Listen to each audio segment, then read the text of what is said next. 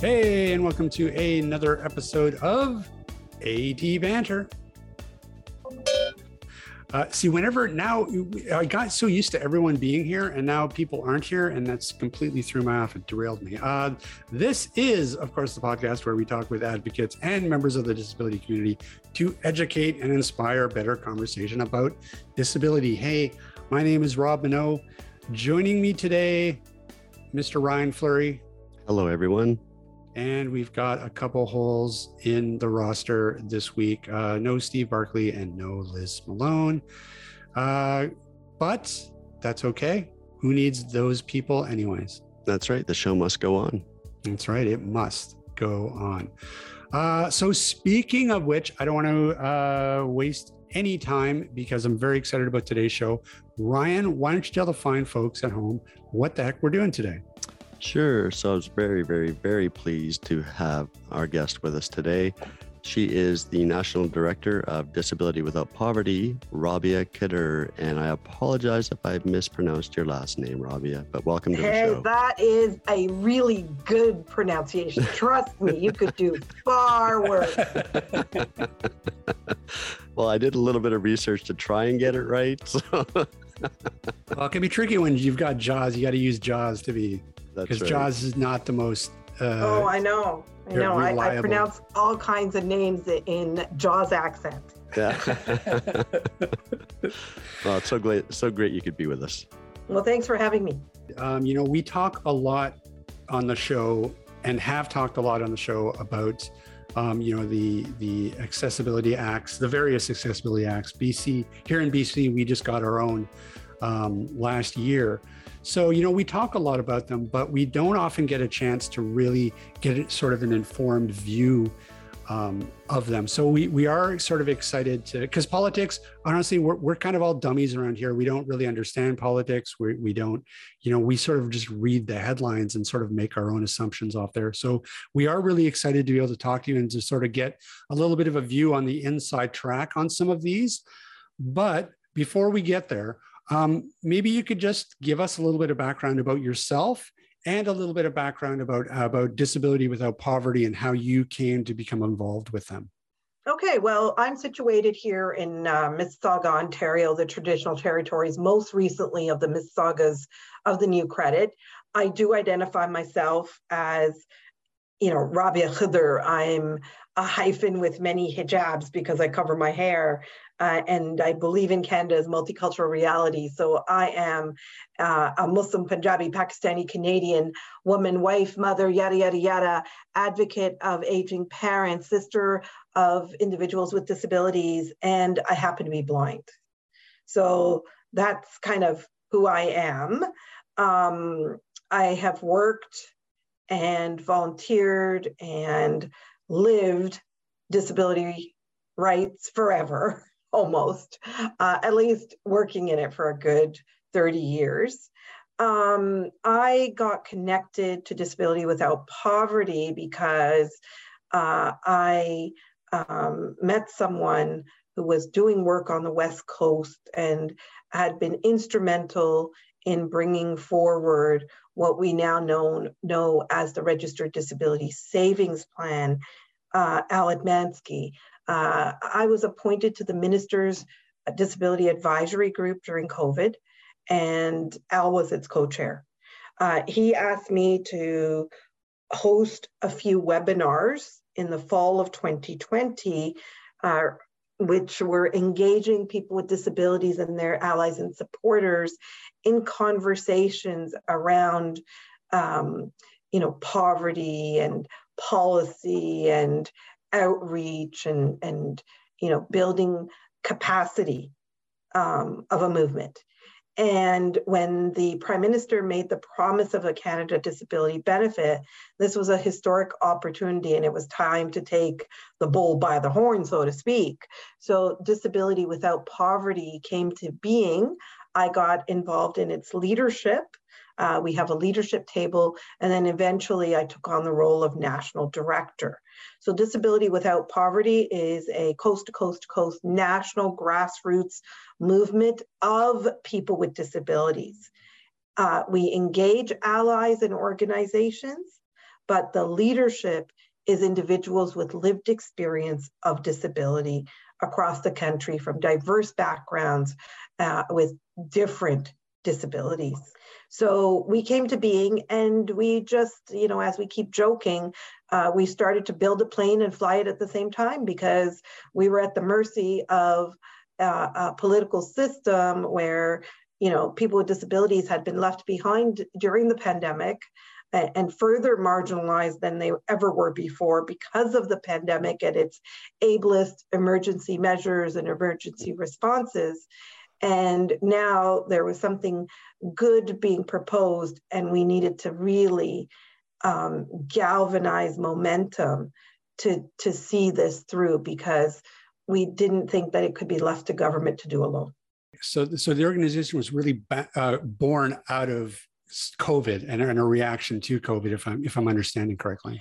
A, re- reaction to the state of poverty and the fact that people with disabilities were being forgotten, and under COVID, you know, the, the one-time only emergency relief uh, that was offered to people with disabilities became, uh, you know, a political little pawn and then eventually was passed you know um, workers were valued and got $2000 a month like like snap snap right like yeah. like yesterday right. you can't you've never seen money move so fast in government in bureaucracy um, students got their benefit seniors got their benefit people with disabilities waited until six months later maybe to get right. their benefit get their emergency relief. Right.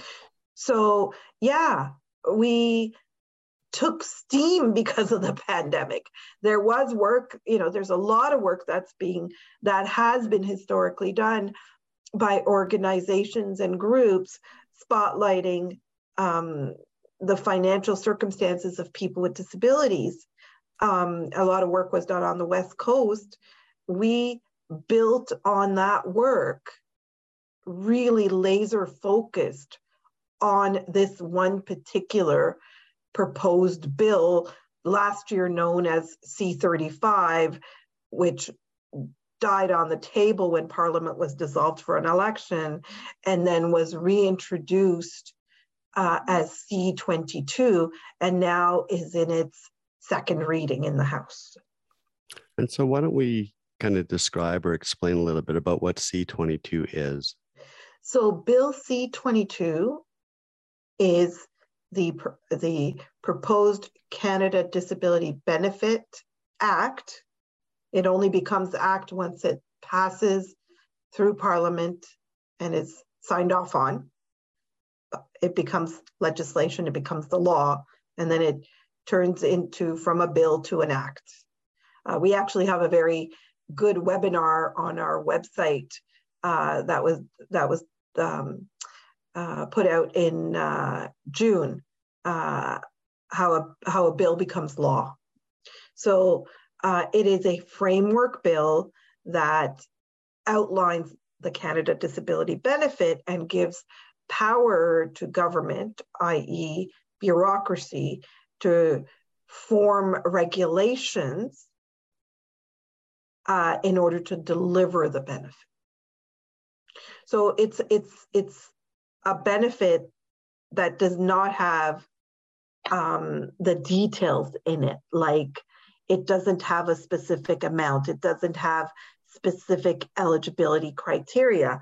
It's a framework um, bill that once it becomes law gives power to the bureaucracy uh, to then uh, put forward regulations. And so it had its first reading in Parliament just recently, did it not? First reading was in June. Second reading was tabled on Tuesday, September 20th. You know, it, it's and it's so interesting because so many times, and we found that with with our particular provincial disability act too, is that a lot of these acts are written in ways that the language is very vague or not necessarily all that strong. And I know that that can really frustrate a lot of the advocacy groups that, that point out a lot of these things. You know, the Accessible Canada Act um, for example, is is a little bit notorious for for actually providing loopholes to the very organizations and, and government agencies that the act is supposed to sort of be uh, overseeing. Um, do you find that with this particular act, is is the language sort of frustrating and and written in a way that is going to leave too much interpretation up to bureaucracy? Do you think? Well, we as you know, uh, disability without poverty, and most disability organizations, uh, and and you know, broadly agree that this act needs to pass as is, and then we need to work with the bureaucracy to to to determine those regulations, because what our fear is that if there's too much detail in the act, if it isn't this just framework outlining what this benefit is going to be like, um, then there's no opportunity to change it, right? For example, right. if okay. they put a minimum amount, if they put any number in there today, no government in the future is going to come and say, oh, well, that's too little. We're going to increase yeah. it. yeah, no, that's They're true. They're going to be like, sense. oh, well, you already got what you wanted, right? Too bad. Yeah, that's yeah, that's true. That's a very good point. I hadn't thought of that. That's the big risk in adding in more details. That the details then in legislation are very difficult to undo. Regulations can be changed more easily. I see. So so like one of the examples I can give you is you know, some of the language in the Ontario, uh, and I'm going to use an Ontario example, forgive me, okay? We are not the center of the universe in Canada, but this is where, where I'm situated and this is what I know. So um, I served as a commissioner with the Ontario Human Rights Commission. And um, the word handicapped is still present in the preamble and legislation for the Ontario Human Rights Code. Hmm. And the reason some of that language in the code doesn't necessarily change is if you open it, you know, depending on the flavor of the day of the government, right? If you open up making a legislative change to the Human Rights Code, then you open it up for debate and you risk it all being gone, depending on who's it, right, who's in right. power. So that's the risk in putting in too many details in legislation. And amending legislation is a very difficult process. Well, it's been a difficult process getting to this point. You know, you can only imagine the fight we would all have trying to, like you say, get these changes made after the fact. Exactly. So, can you kind of talk to us a little bit about sort of what what kind of implications to sort of the you know the person on the street is going to be with this act? Well, here's here's the basic gist of it, right? Depending on uh, how they define the eligibility criteria and who qualifies, and you know how what kind of income thresholds they set and all that. Um, the intention is people who are on fixed income right now that is inadequate and they're living in poverty will have more money. They will have a top up benefit just like seniors have a guaranteed income supplement. Um, just like families with young children have the child tax benefit, right? Uh, the, the, the, children's benefit. Um, that means just more money and more money in a way that provincial governments can't cut back. So provincial governments play a huge role in, in that. Um, and, and that has to be negotiated once the bill passes into law. Um, bureaucrats have to negotiate. The minister has to negotiate with her counterpart ministers that the Canada Disability Benefit won't be clawed back by provinces. So mm. That's also a big piece. But the whole intention is people will come out ahead with more money. Now, generally, you know, the pot of money is not going to be infinite. It's going to be a finite amount, right? So there's going to be a big X billion dollars. And that X billion dollars has to be spread. And it can mean that everybody with a disability gets some money, or it means, you know, a lot of people with disabilities that are truly in poverty get a little bit more money. So the more people that we want to spread this money to, the less the amount they'll get. The more specific the criteria is of who qualifies for it, the larger the amount. Right. Well, and I've heard that that there are benefits out there, um, and and and forgive me if I'm getting some of this wrong, but I, I know that I have heard pushback on on some provincial uh, disability benefits in terms of how, who qualifies for those benefits in the language of how how that qualification process works. So for example like making it making it actually difficult for people with legitimate types of disabilities to actually get the, those benefits are you finding that that's something that you're running up against well there you know there there are so many benefits across the country and each province has its own eligibility criteria and assessment criteria and definition of disability that they're applying. So there needs to be some common understanding of, of who qualifies. Federally, we would say use the Accessible Canada Act definition because that's the generally accepted definition of disability by the disability community. So, um, but but provinces have their own definitions, and some provinces don't even have a disability specific benefit. Mm. There are different amounts in each province. You know, for example, Ontario just raised its benefit amount to uh, $1,227.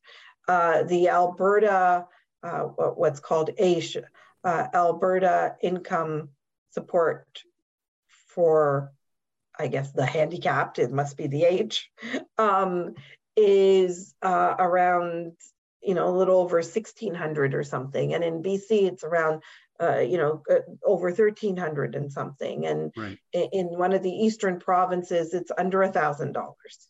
Mm-hmm. So there are different amounts across the country, different de- definitions across the country, um, you know, different rules around clawbacks. There's a lot of differences that have to be mitigated. Yikes. to make sure that people with disabilities actually come out ahead. Yeah, and that's got to be one of the things that's the real the real challenge. It really increases the number of moving parts and things that you have to look at. And I mean, I guess that that kind of means that each province really needs to have its own sort of grassroots organization that's yeah. that's actively advocating for these things because it, you just can't do it um, on a federal level. Absolutely. And that's why we are organizing province by province. So in British Columbia, we have Kate and Nusha. They are our, uh, you know, or, uh, provincial coordinators or provincial organizers, and they're doing a lot of great work meeting with, uh, you know, your, your uh, uh, uh, members of, of the legislature there, MLAs, and uh, other rights organizations and advocates and, and whatnot. So uh, by province by province, we have to bring people with disabilities and, and allies and supporters together, uh, learn to tell our stories, uh, figure out reaching out to our politicians and meeting with them and, and telling them how important this federal benefit is to us and that they need to stand with us to put pressure on the federal government to make this happen fast and that they also need to be committed to not taking anything away from us because there's this new federal supplemental benefit coming in. Before we move on from the, from this topic, I just want to ask, just so our, our listeners know, what can they do to help with this movement? Well, they can go to our website, disabilitywithoutpoverty.ca, and through our website, they can get involved and participate uh, by writing to their MP, requesting a meeting with their MP, and impressing upon them the need for a Canada Disability Benefit. So we do have um, a system there for them to write to their MP.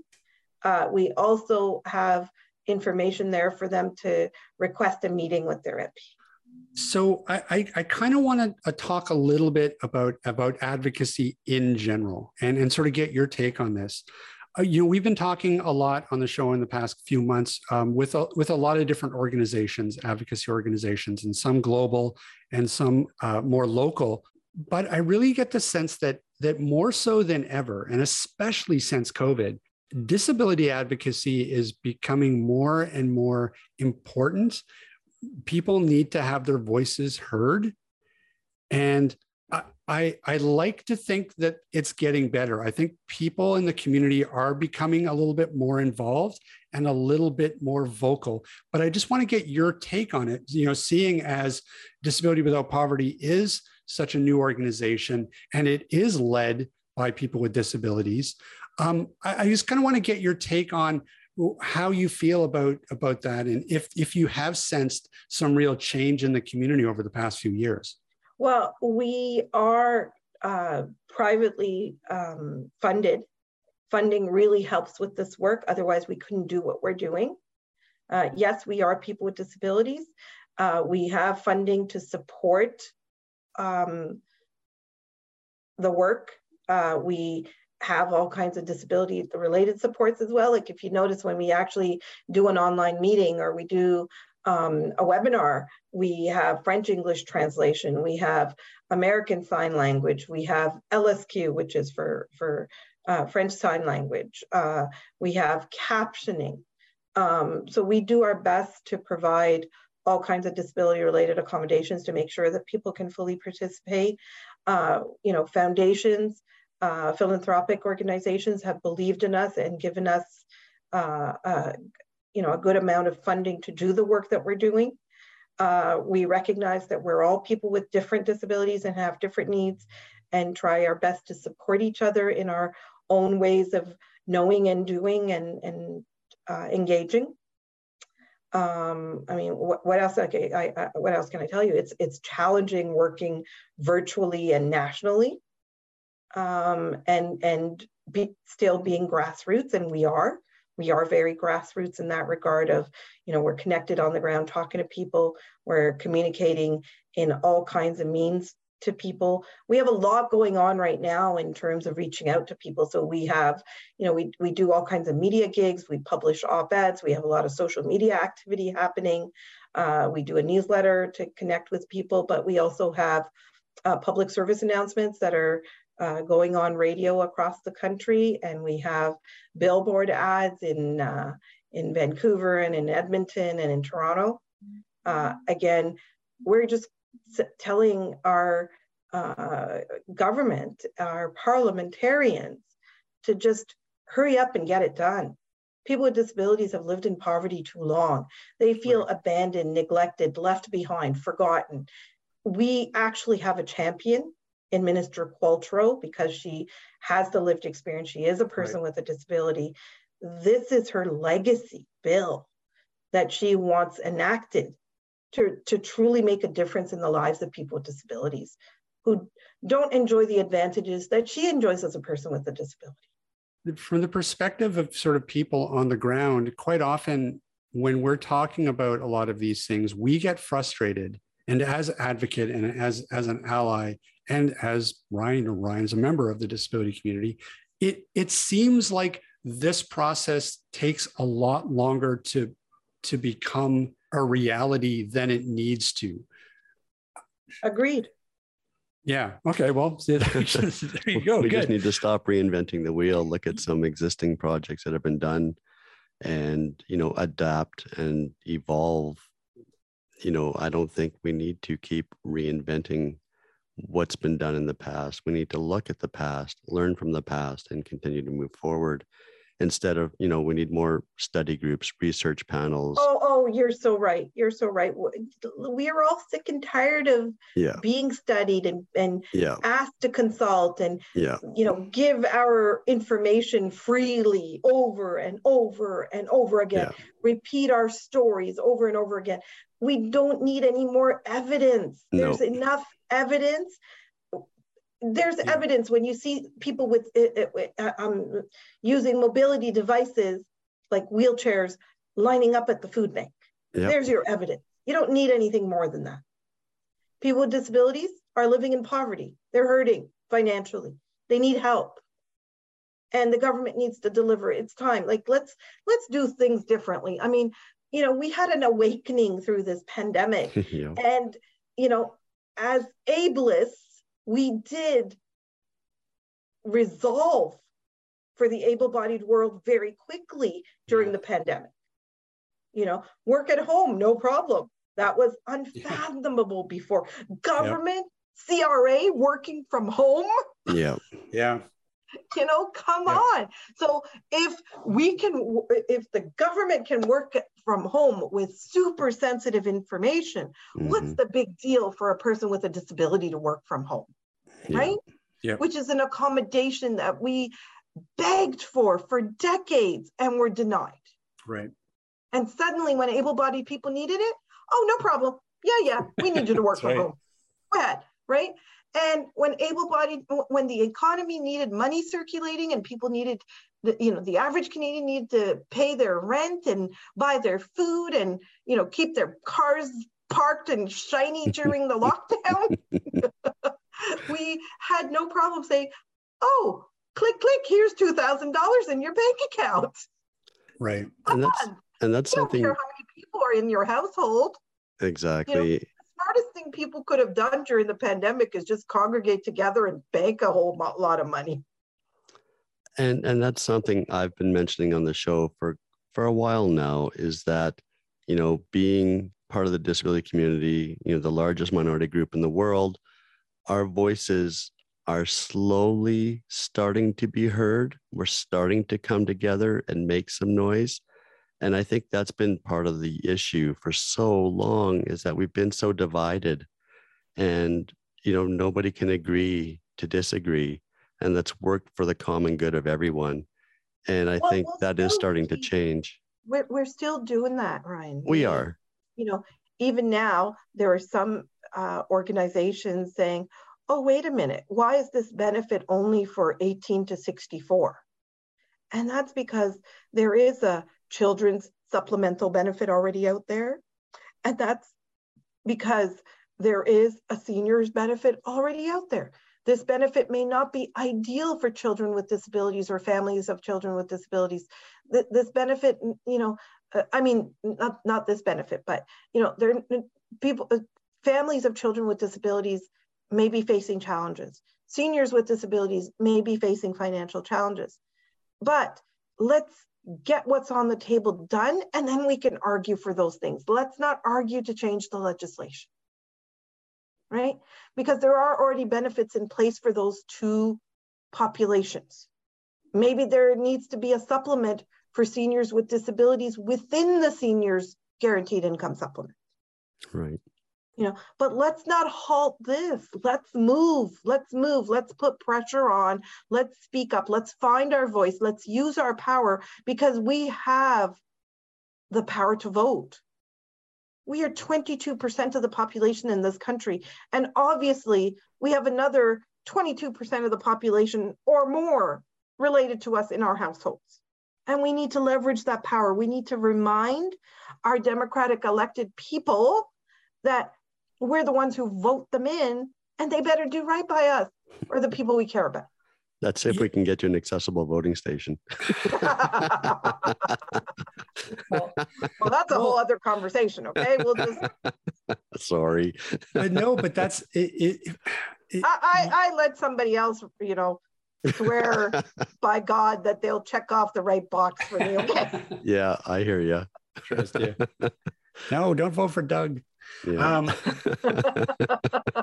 uh, that it is it's it's so fascinating to me because you know everything that you're saying resonates so loudly yet yet i remember specifically you know doing this show during the pandemic and we would we would look at new different news articles that would say things like oh hey people with disabilities are being sort of left behind in you know it, it like the, the covid is really sort of putting a spotlight on, on a lot of these holes in the system. So it got media coverage. People knew about that. But at the end of the day the, the articles would just come they would go and nothing really seemed to change. And now that we're on the other side of it really it doesn't sound like we really learned many lessons in terms of that. We're just kind of going back to the old, with the with the exception of some great organizations like you guys that are are trying to to move past that.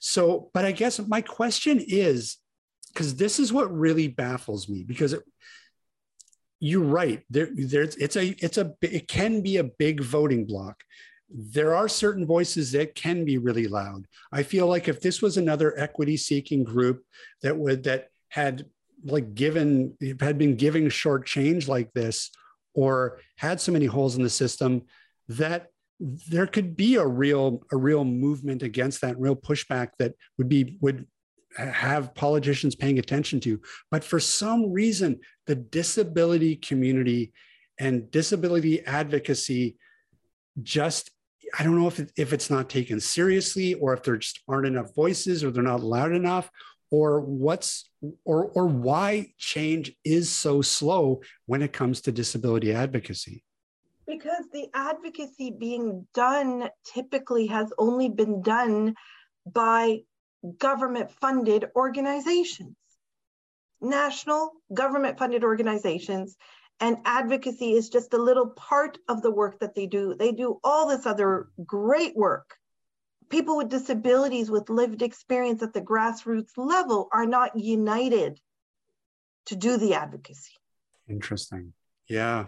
Yeah, that you know? makes a lot of sense. That That's the problem.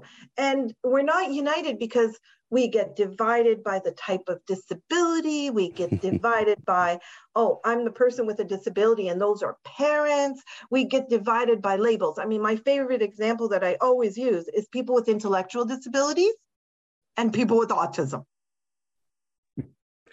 Right. Right. It's autism's the sexy term and everybody wants that label and they're doing their own thing advocating. Mm-hmm. and they're a very strong advocacy group which is great. You know the families parents are doing a wonderful job advocating for their children with autism.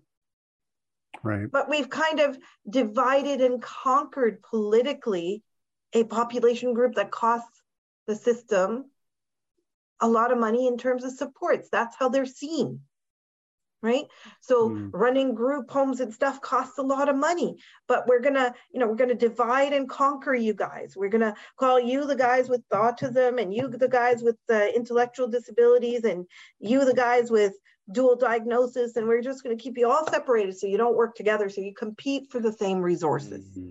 yeah that's that's really interesting we we talked to a to um, the ceo of a, an organization a global organization called billion strong last week. Um, and he was you know saying very much the same thing. That's the mindset all you know all over the world with disability communities um, is that a lot of times they do feel like they are competing for scarce resources and they will actively be working against each other um, even though you know it, they should be working together they could be related or i mean any disability organization should feel like a kinship to any other yep. organization. But it really always seems to come down to feeling like you're competing for resources. So you know i guess the question is like how do we how do we break out of that? You know uh, how do what do we how do we change this system? Because the way that he framed it he was like people shouldn't be feeling like they're they're fighting over you know a small piece of the pie they should want the whole pie you know like they they you all need to work together to have an entire pie instead of feeling like you're you're fighting over one exactly. piece of it. Yeah exactly. We shouldn't always feel that something's going to be taken away from us right? It's the idea of, of you know switching from me to we and and you know the the common good right? So it's it's it's some of those sort of traditional communal concepts where everybody worked together to achieve what they needed right? And and to be yeah. like successful and and uh, supported and fed. Yeah. Whereas yeah. you know in, in our sort of doggy dog capitalist world it's just me me me me me and that resonates across the board in everything for us. Right. It's all about me. And even amongst people with disabilities it's about me you know yeah. i'm facing the most barriers because i'm blind or right. Right. i'm more disabled than you are because i'm quadriplegic in a wheelchair or yeah. oh I don't have a disability. I just speak another language. All of you have a problem and you need interpreters to talk to me. Right. So we divide ourselves. Yeah. And I, you know, and I guess that's the challenge of the the disability community is that it's so wide ranging. Like you have people who have different needs all across the board even within the you know the same sort of disability identity. You know for people who are blind you can have a wide range of of gradients uh, and and needs. And you know let alone somebody with autism to somebody who's a who's a paraplegic it, it's so hard to to be able to build something that fulfills everybody's needs. And i guess that that's part of the challenge with such a large community yeah and that's why we haven't been united but in this case it's money it's financial you know autonomy it's all of us regardless of our type of disability may be experiencing poverty if we're on provincial benefits. Right. And therefore, we need to work together to achieve something for all of us.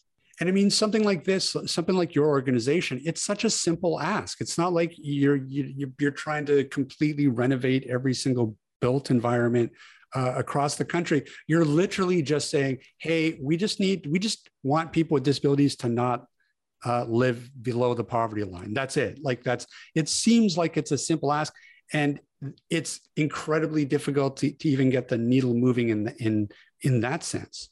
And it's actually, you know, we want them to not have to live with poverty, but we want them to have money to spend to buy their basic needs so they can live with dignity. It's and and what people need to understand is you're not giving money to people to get rich. They're not going to hoard it. They're not going to bank it and invest it and grow it and get filthy, disgustingly wealthy, you know, on taxpayers' backs. Right. That's not what they're going to do. They're actually going to take that money and go out and buy the food they need, pay their rent, buy clothes, do their laundry, maybe you know like they're going to meet basic basic needs like there right. are awful awful stories out there you know people can't but you know not government does not pay for everything for people with disabilities mm-hmm. right they yeah. don't and people need to understand that people with disabilities can't go and buy painkillers for god's sake to battle a headache so that yeah. they can function and do something during the day. Right? Or they don't they can't go out and um, buy the clothes they need for a job interview. Yeah well and, and you know and we saw this all the time over co- with with covid right? Like so many of the, the so many times the, the a lot of the the mandates and the solutions that we came up with as a society um, didn't consider people with disabilities at all um, and it made it incredibly hard for yep. for somebody with uh with say who is blind to go to the grocery store. Because if you're blind and you're in a grocery store how are you going to maintain six foot distance between anybody? Well we couldn't yeah, even and, and, and we the could, online apps weren't accessible. Yeah exactly yeah you know? the apps weren't accessible. The ArriveCAN app wasn't accessible when it was first launched. Covid mm-hmm. tests weren't accessible. You know like we were left out of that whole conversation. Completely. Yeah. yeah completely left out. But you know now we need we need to have a little trust. I mean part of the thing that keeps the disability community fragmented and not united is we don't trust each other. You know we don't like the kind of stuff I, I keep hearing is you know we need to build trust. We need to feel safe coming together right? And it's and and a little bit of it to me is like guys let's keep our eye on the prize. We may not do things right, but let's get the prize. Yeah. you know, we might not get everything right along the way, but let's get the prize. That's that's the, you know, the mm-hmm. goal. The yeah. goal is is is the Canada Disability benefit into people's bank accounts before next Thanksgiving. Right. That's the goal it. for me. Yep. Well, that means I want people in 2023 to be able to give thanks for the Canada Disability Benefit. Well, you know, you're angling for a repeat appearance then uh, in one year, so that we can revisit this and uh, we'll see where we're at. Maybe we'll maybe it will be a celebratory uh, podcast episode. Well, right now we just need people to come come to Ottawa uh, if they have the means, for people to get out uh, onto Parliament Hill on October the 19th at 12 noon, Ottawa time, and come rally with us for the Canada Disability Benefit. We want the government to pass C22 in 2022. Yes. We want them to budget the CDB in spring 23 and we want to del- we want them to deliver the CDB in September 23 just in time for Thanksgiving. Love it. Love it. And so if people want to follow, I know you guys have hashtags as well for a bunch of this different different topics. Yeah, ha- um, hashtag CDB by 23, hashtag end disability poverty, you know, um, and just come check us out at disabilitywithoutpoverty.ca. That's right. We we need the voices. People need to, to start getting involved. As much good work that is slowly happening, um, you you need to push them and to let your voice be heard. And I think that that just becoming involved in one thing in your local community or one thing uh, in a in a national movement, um, become a member find out what's going on figure out how you what you can do to help and to take action. That's what every single person needs to be doing because now's the time. I'm sorry that noise was me getting off my soapbox. Uh listen we want to thank you so much for for taking some time out and talking to us about about this uh today because uh it's been really informative i know that me i'm angry now I'm gonna I'm gonna do something. I'm gonna take some action on my end. Ryan, you better too. Uh, I am. Yes. There you go. Good, good. Go tell those party leaders to get their act together and not waste our time. Sounds good. I, yeah. I can't life, make it. Life, life's, life's too short. You know, they gave people with disabilities the right to medical assistance in dying. Give them the right to live with this benefit. And uh, I mean, I, I, can't make it to Ottawa, I don't think, but I'm still not flying, man. But I you can write your MP. I can exactly. I can. Yeah, just write yeah. to your MP, call your MP, you know, write an article. I mean, you're doing your part through this podcast, my friends. That's true. But you can always do more. That's the thing. I got time to write a letter. hey, you don't even I'll have to write. Time. You just got to click a couple of buttons on our website. Oh, really? Okay. Well, hey, listen, you're you've sold. I can I can definitely do that. Okay. Awesome. So, and I encourage every single person that's listening to this to do the same. That's disabilitywithoutpoverty.ca. Go take some action, find out how you can help. Click some buttons. That's all it takes. And let's get this done. So uh, we're going to look forward to, to having you back on next Thanksgiving. We'll have some turkey, some wine, and uh, we'll celebrate. We will celebrate uh, the act. I'll, I'll get my halal turkey and I'll, I'll, I'll skip the wine. Okay. Sounds Fire. good. That sounds good. That's great. Perfect. All right. Take Rabia, care. Thank, thank you so right. much. Thanks so much. Thank you. Bye. Bye. See, I am mad now. Like that just made me mad. I was, I was, I was yeah. Well, you know, it's what happens when you have different persons with this well when you have people disagreeing doesn't matter if it's disabled or not you know nothing yeah. gets accomplished well that yeah and then bureaucracy is just so hard politics and bureaucracy are just exhausting to try yes. to follow and they're just ugh, the language behind the acts that make your eyes mm-hmm. roll back in your head and they're so it's so vague and yep. yeah it's and things get mired down first reading second reading blah blah like it's just yeah yeah yeah no that's why you know you can follow them on twitter Facebook, you know, just their newsletter. If you don't want regular updates, follow the newsletter and get updated that way. There's lots of good information out there. Well, I, but I do really think that it's it is really important for people to start to get involved. Uh, I think that for too long we have just kind of assumed that you know what this is something that that we don't have any power against. Or that you know the whatever the provincial you're there that you're basically you know beholden to federal like legislation or provincial legislation. You don't really have a say in anything because nobody nobody seems to listen.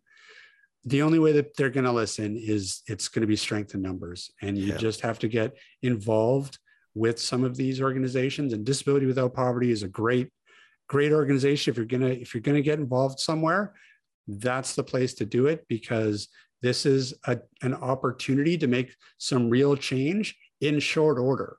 Like this is you know we're talking next year this could be in place. So um, i'd encourage everybody to go and find out how you can uh, you can support them and how you can uh, take some action and, and help lend your voice to this because there's no way that that uh, they're not people aren't looking out for for you Well, that's just it. You know, how long have we sat by thinking to ourselves, oh, somebody else will do it. Somebody else will take care of it, right? Yeah. This is an instance where at any point, any one of us could be facing a poverty type situation. sure And so, you know, this affects all of us. It, it absolutely does because anybody can enter into this community at any time. Yep.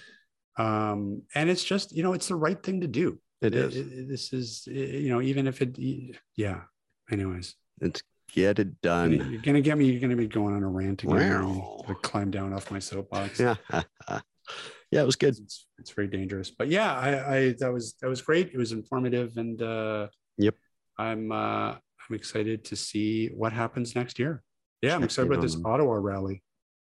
Finally, people going to Ottawa that aren't a bunch of dumb truckers. I was going to mention the truck rally. I know. I was But, you know, I was that's- gonna be too. I was just like, maybe people can hitch a ride with the truckers, like get them all stirred up about Trudeau, and then Well, and this is one inst- this is one instance where y- you can kind of look at that as being somewhat effective because how often do we see news last as long as something like that did? You Yeah, know, we'll we'll get a, a sudden flash of news and then it's gone and people forget about it. Yeah. This is an instance where we can keep constant pressure, keep our voices heard on a consistent basis, and just keep saying, get this done, get this done, get this done. This doesn't have to go away. Yeah. Yeah it's it's unfortunate but the way that the the media works you know things that are that are outrageous or things that are controversial tend to be the things that that have the most staying power Yeah. you know and think like the trucker convoy i mean god Mhm. weeks and weeks of that of that nonsense of Yep. these guys that was in the news cycle for weeks and Yep. weeks and you know if, if that could have been some sort of a disability uh, movement and had led you know, and had shed that much light on these issues, um, it would have been amazing. But no, we got weeks and weeks about, you know, a bunch of conspiracy theory, anti-vax a-holes that, you know, just went and blocked streets and that got so much oxygen. It's, it's really frustrating when It is. And I'm glad to hear that, you know, Disability Without Poverty is doing something I haven't heard anybody else doing, even some Yeah. of the largest disability organizations in Canada, that Yeah. they're having billboards put up. They're doing media over radio. Um, you know, they are putting the word out in people's faces, in people's ears that this has to happen.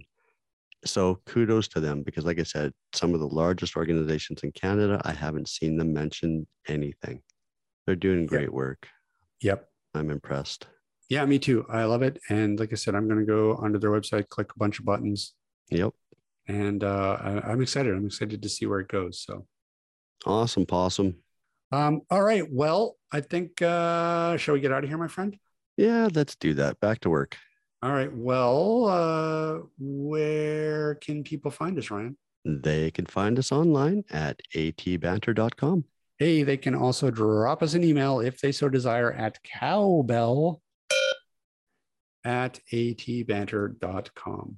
And they can find us on Facebook and Twitter. And we need to stop promoting Instagram because we don't do squat over there. Well, one day, maybe one day. By that time, all the kids will be off Instagram and they'll be onto something else anyway. They're so. they're not on it now anyway. No, they kind of are. Instagram is they still, kind of a thing with the youngins. Yeah, they still Really? like Instagram. Yeah, they Instagram were all and doing the- The TikTok thing. Yeah, Yeah, but they're different animals. that's true. They're, it's very different. You can't you you know Instagrams to post pictures of your food and to make a duck face and I'm going to create a social media platform called Clip Clop. Hmm, I like that. What is it for Mhm. horses? It's like TikTok for horses. It'll be for hooved animals. yeah, no, listen, that's I think it's a great idea. Another million dollar idea Yeah, that someone's going to steal. There you go, Two Elon months. Musk. That's right. Three months Elon Musk will launch Clip Flop. Giving him way too much material. He already ripped off our Mars mission idea. So Flip flop, clip clop. the electric Tip-top. car. Yeah. Uh, all right. Uh, that is going to about do it for us this week. Big thanks, of course, to Rabia for joining us. Big thanks for everybody for listening in. And we will see everybody next week. Bye. This podcast has been brought to you by Canadian Assistive Technology, providing low vision and blindness solutions across Canada. Find us online at www.canasstech.com. That's C A N A S S T E C H.com. Or call us toll free at 1 844 795 8324. For all your assistive technology servicing needs, call Chaos Technical Services at 778 847 6840 or find them online at chaostechnicalservices.com.